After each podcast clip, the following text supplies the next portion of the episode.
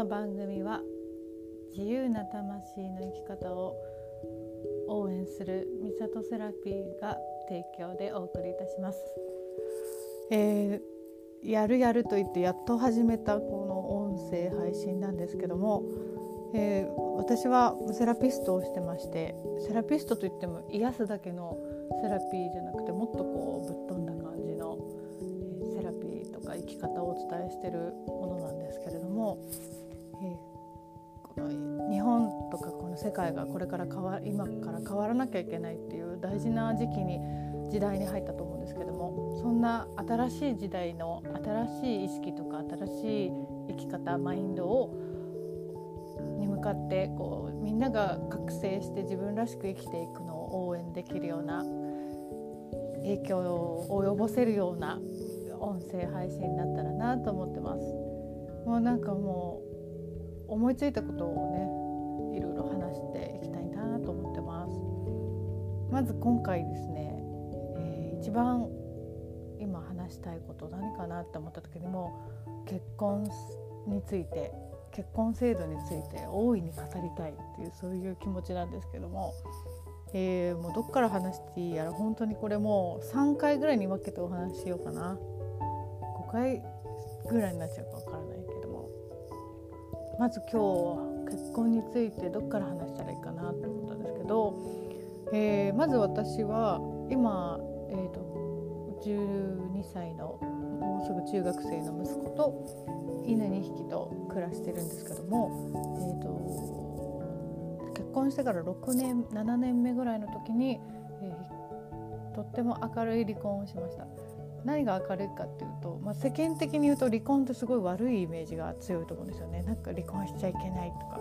離婚とか不登校ってすごくこういけないイメージがあると思うんですけど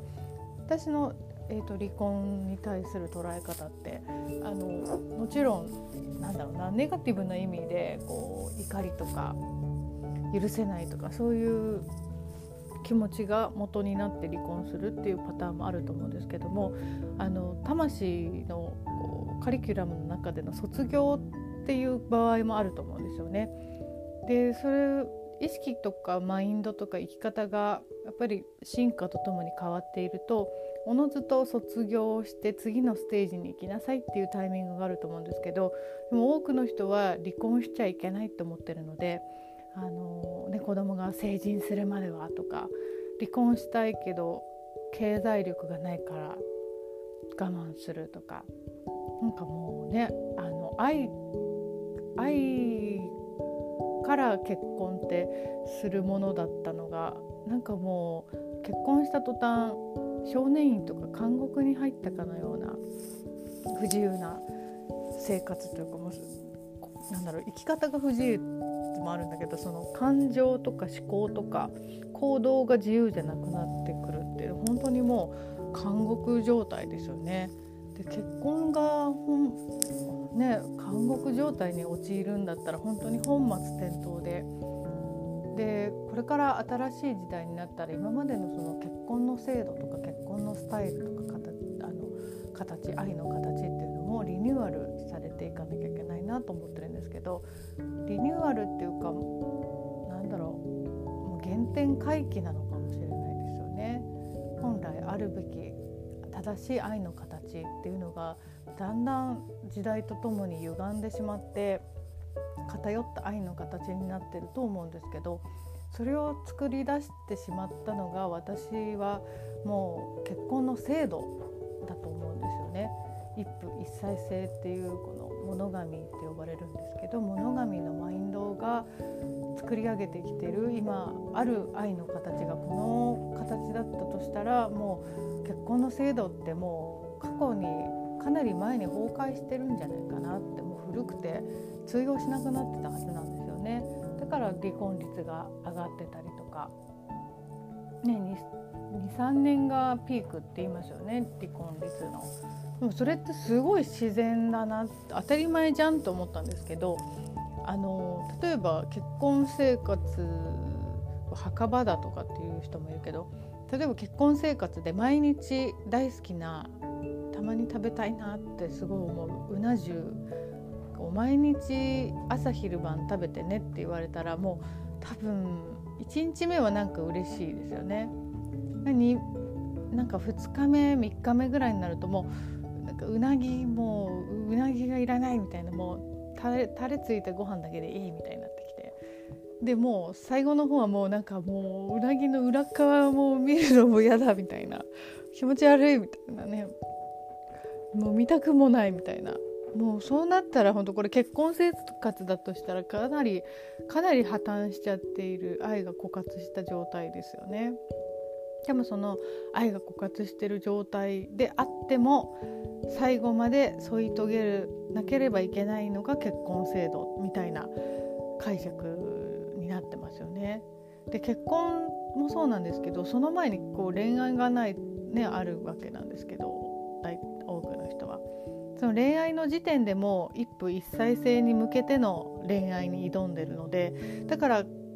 付き合いましょういいよってなって、ね、彼氏彼女ってなったらも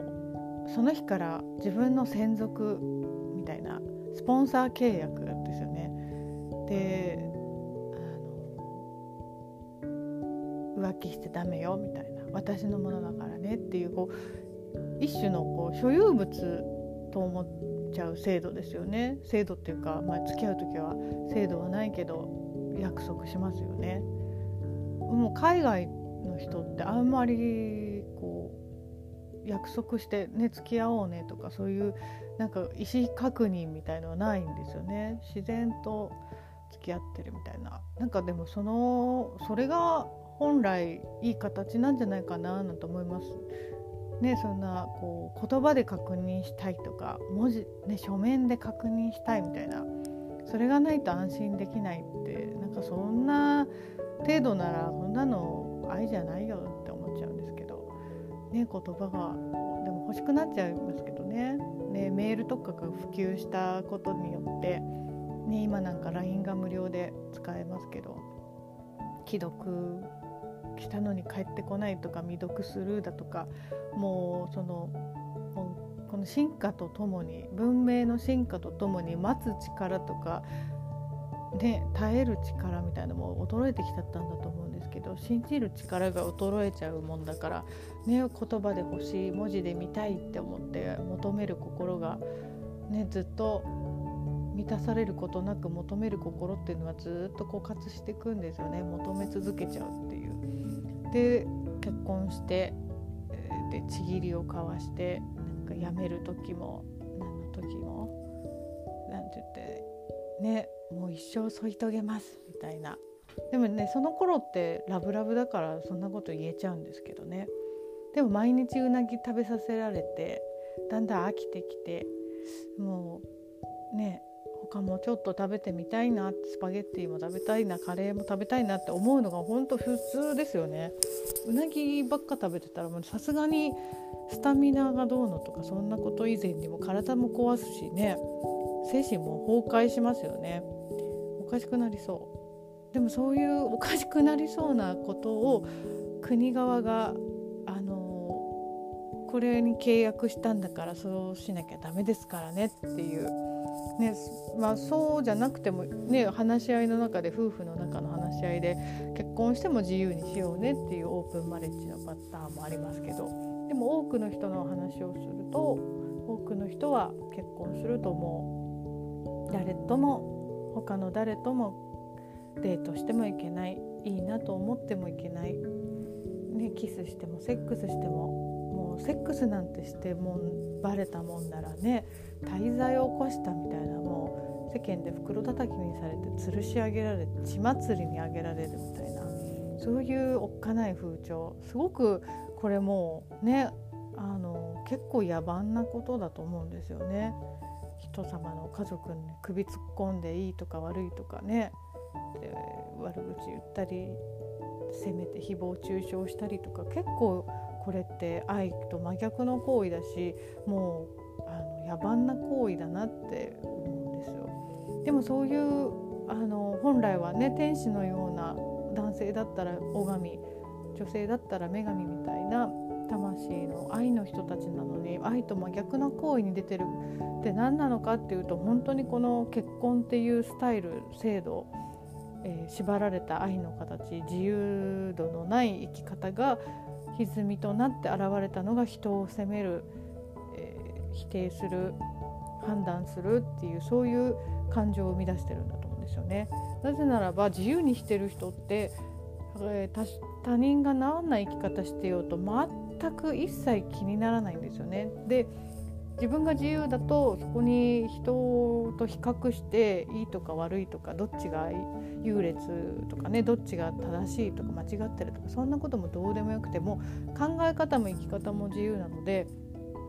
他人にも誰か周りの人に対しても世界中の誰に対してもどうぞご自由にっていうふうに本気で心から言ってあげれることができるんですよね。でまあね浮気して周りから叩かれてるっていう人がいたとしてもそれもそれでその人の、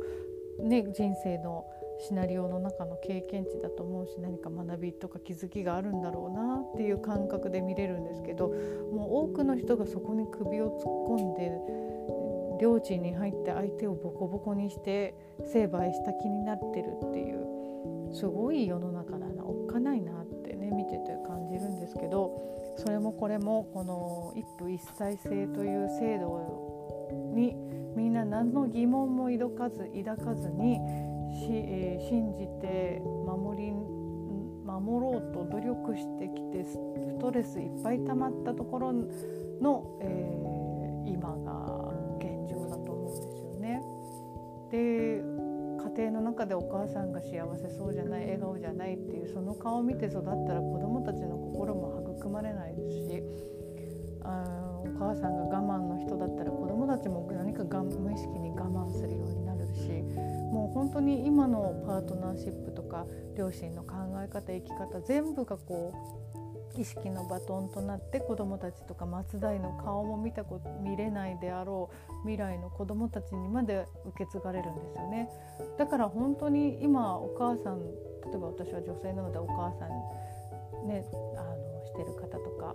自分がどれだけ幸福度毎日の幸福度幸福度がどのぐらいかなって思った時に、えー、非常に低いのであれば本当に本気になって幸せにならなきゃなるぞって腹をくくってはあの決意決断しなきゃいけないんですよね。でもみんなそういうことに気づかないように気づかないように自分をもうできる限り鈍感にさせて本心本音に気づかないように鈍くさせることで今を今までこう現状維持をしながら波風立てないようにして生きてきたんだけど多分2020年から2021年って人類が多くの人が進化をのタイミングとして選んできてると思うので進化が始まる前兆としてはいろんなことに違和感を感じ出してざわついたりとか今まで当たり前と思ってたことがなんか当たり前じゃないような気がしてなんかもう引っ越したいとかね転職したいとか今まで続けてきたことを、えー、仲良くしてた仲間とかがあ急に会わなくなったりとかそういう違和感を感じて始める人ってたくさんいると思うんですけどでもそんな違和感にも気づかないように蓋を閉めてる目をそらしている人かだんだん気づいてそこにスポットを当てて光を当てて直視してあげることができ始めて進化を選択する人かそのまた2極に分けられる時だと思うんですよね。でなんかそう世間ではあの風の風の時代とかって呼ばれてますけど、まあ、要はこうね感情的にも生き方的にもふわっと軽く自由であること、ね、あと個性とか、えー、集団ではなく個性が輝いてる人がどんどん成功していく時代にもなってるしとにかくそのやっぱり軽くないといけないんですよね。で軽い人と重たい人とこう二極にパカッて分けられたのがにこの去年から今年にかけてだと思うんですけどもあのやっぱコロナみたいなね全人類に課題とか問題を定義してくるようなことが起きるってことは本当地球人全全対に言えることで本当みんなの意識が変わって進化しなきゃいけないよっていうのを警笛を鳴らされてると思うんですよね。で個人個人が自由になることがすごく大事だと思うんですけど自由って何かっていうとその行動的に自由な人は結構多いんですよね趣味があって好きなことをやってるとかそういう方は多い,、ね、多いと思うんですけどあの精神的なところとかマインドが何かに縛られていたらもうこれは自由完全な自由とは言えずに言えないですよね。でそのやっぱり精神的なマインド内面的な自由と行動的な外側の自由と両極がこう同じいいバランスに整ってることが本真の自由だと思うしぱり心が縛られてると行動も縛られるし人生全体がこう抑圧されて縛られてきて、えー、フラスねこう世界観も狭くなっちゃうし価値観とか心も狭くなるだろうし本当にこう、ね、自分自身を無意識に縛ってしまうっていうことは生き方がすごく小さくてつまらないものになってちゃうんですよね。で本当にこの私が思うのはこう日本の結婚制度っていうものをもっと自由に自由自在に選択できたりとか選択を楽しんで自由な生き方をするっていうそういう結婚に変わっていかなきゃ本当にダメなんじゃないかなダメな時代に差し掛かったんだなって感じてます。で例えばなんですけど私はあのえーと、ポリアモリと呼ばれてる多夫多妻のマインドに変わってきてるんですけどでも本来人類私だけポリアモリの人だけじゃなくて本来そういう制度がもともとなかったとしたら人類って、えーともっと愛が広いし深いし何人でも愛せるぐらい愛大きな愛持って生まれてきてるはずだし何人制度とかそういった決まりに縛られなかったらもっともっとこう愛を自由に表現できる生物人間だと思うんですよね。でなぜかっていうと子供がね3人とか5人とかいてでちょっとしたエコひいきとかあるかもしれないけどもでもある人もいるけど3人5人をちゃんとみんな普通は分け隔てなく愛せますよね。ということはそう人数が増えても人間って無限に愛を注げるんですよっていうことが子どもたち育児とかで証明されてるんですけどもこれがパートナーとか、えー、愛する人夫婦ってなると、えー、1人しかダメですよ。2番3番とは、えー、手放してくださいっていう制度を国から言ってきてみんなそれを何の疑問も抱かずに守ってるっていうすごくおっかない不思議な現象なんですよね。ということは子どもたちで言えば子供長男長女は愛していいけれども2番3番が生まれた場合は手放してねっていうことを国が言ってるでみんなそのえー、制度に対してサインをしちゃってるっていうすごい不自然で怖くないですかこれ。ね、なのにみんな何の疑問も抱かずにそれに従ってるってそりゃおかしくなりますよね。愛のレベルが下がってっちゃいますよね。で結婚したらね自分の専属スポンサーについてなんか所有したみたいな感覚になるからそうすると相手をねあなたしかいないんだからって言って自分好みの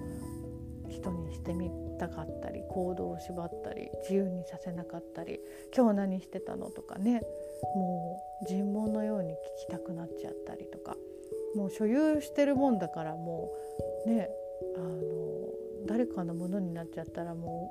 う許せないし怒りたいしっていうすごく愛としてはえー、結構レベルが低いというか重たいエネルギーですよね。嫉妬執着やきもち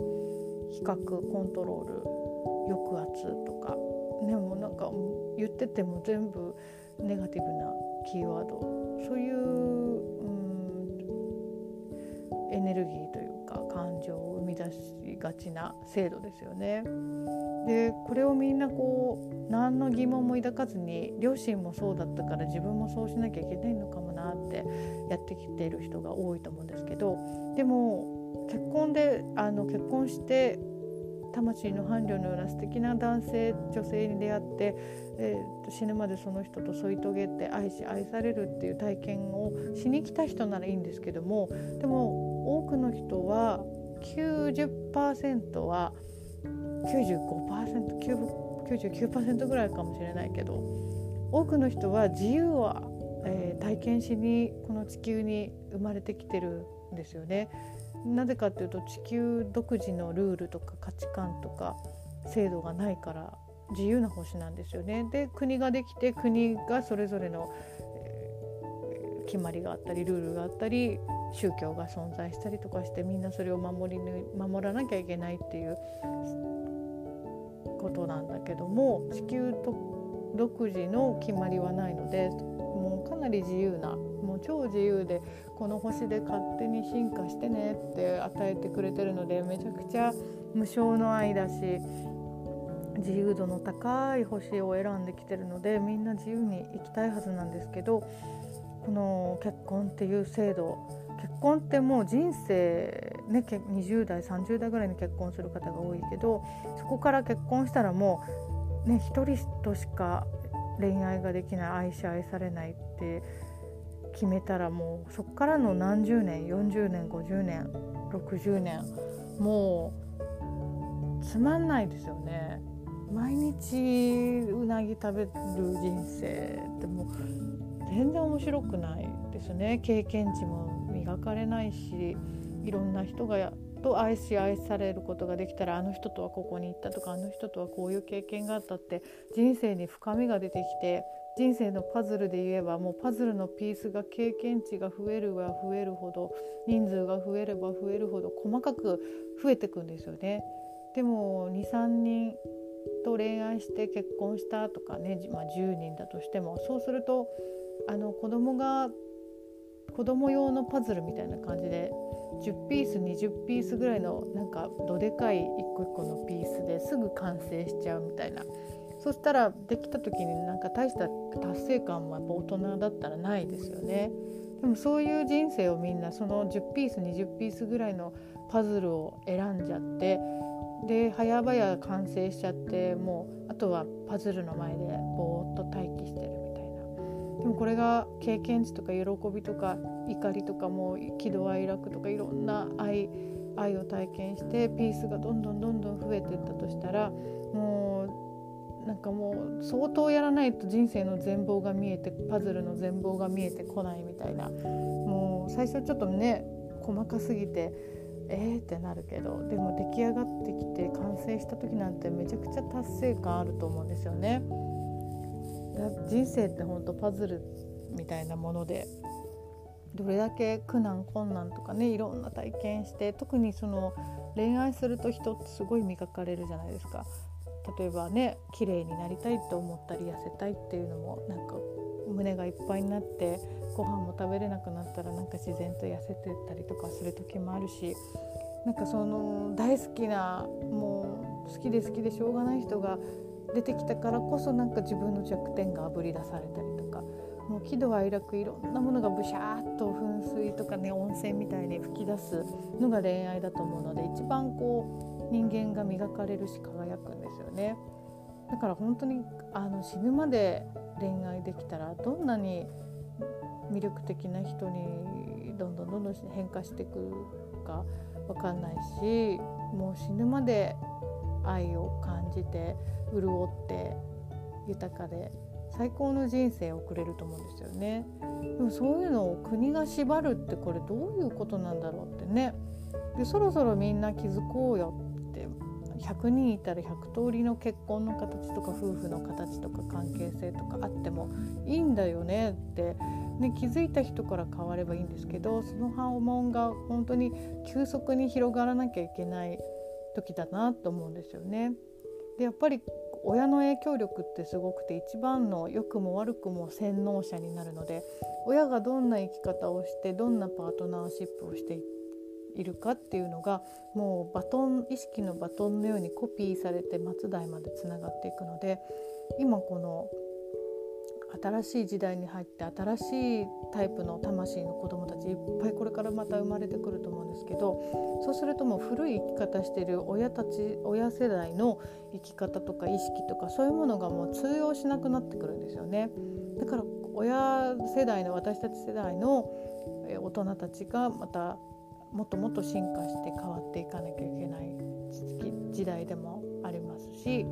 で古いものもう通用しなくなっている古い価値観とかそういうものはリニューアルしなきゃいけなくなってきてると思うんですよね。なのでまずそのリニューアルすべき問題視しなきゃいけない課題とか古い古くなっちゃっても使い物にならないものをの存在を自覚しなきゃいけないですよね。そういう時代に入ってるなと思ってます。でそうポリアモリって呼ばれてるんですけどまたこの話するとなるともうあれですね。ちょっと毎日更新してちょっと第5話ぐらいまでこのポリアモリとか一夫一妻とかそういう話になるかもしれないんですけど、えー、そうですね。何どこまで話したか分かんなくなってきちゃったんだけど。えっとそうポリアモリねそう。でよくこの数年ねあのポリアモリになってあのマインドになり始めてポリアモリってまあ何何なのかっていうと多夫多妻のマインド一夫多妻とかでもなく多夫多妻なのでみん、うんと、夫の方にも夫が何人いてもいいし奥さんが何人いてもいいっていうそういうマインドなんだけどそうお互いがどうぞご自由にってあなたの人生はあなたのものだしどうぞ自由に幸せあなたが幸せならそれでいいっていうマインドが根底にある生き方の人たちパートナーシップをね築く人たちなんですけどそのポリアモリーになってからいろんな人といろんな人にその話を聞いてもらったり話すんですけどなんかよく男性とかからはなんかそれってもうじゃあ例えばやりちんとかやりまんとかと何が違うのっていうね素朴なあのご質問をいただくんですけどもやりまんとやりちんとポリエモリの違いって何かって一番の大きな違いって誠実さだと思うんですよね。あの目の前の愛する人またその愛するの愛のレベルも違うと思うしで最終的にやっぱりその誠実さの度合いによって違うと思うんですよ。であのどんなに多くの異性からちやほやされてね同性からもちやほやされてっていうその人数が大事なんじゃなくて大事なのはそのお互いに誠実さと尊敬と信頼とを寄せてでどれだけ溶け合ったかっていうその経験値の方がすごく大事なんだと思うんですよね。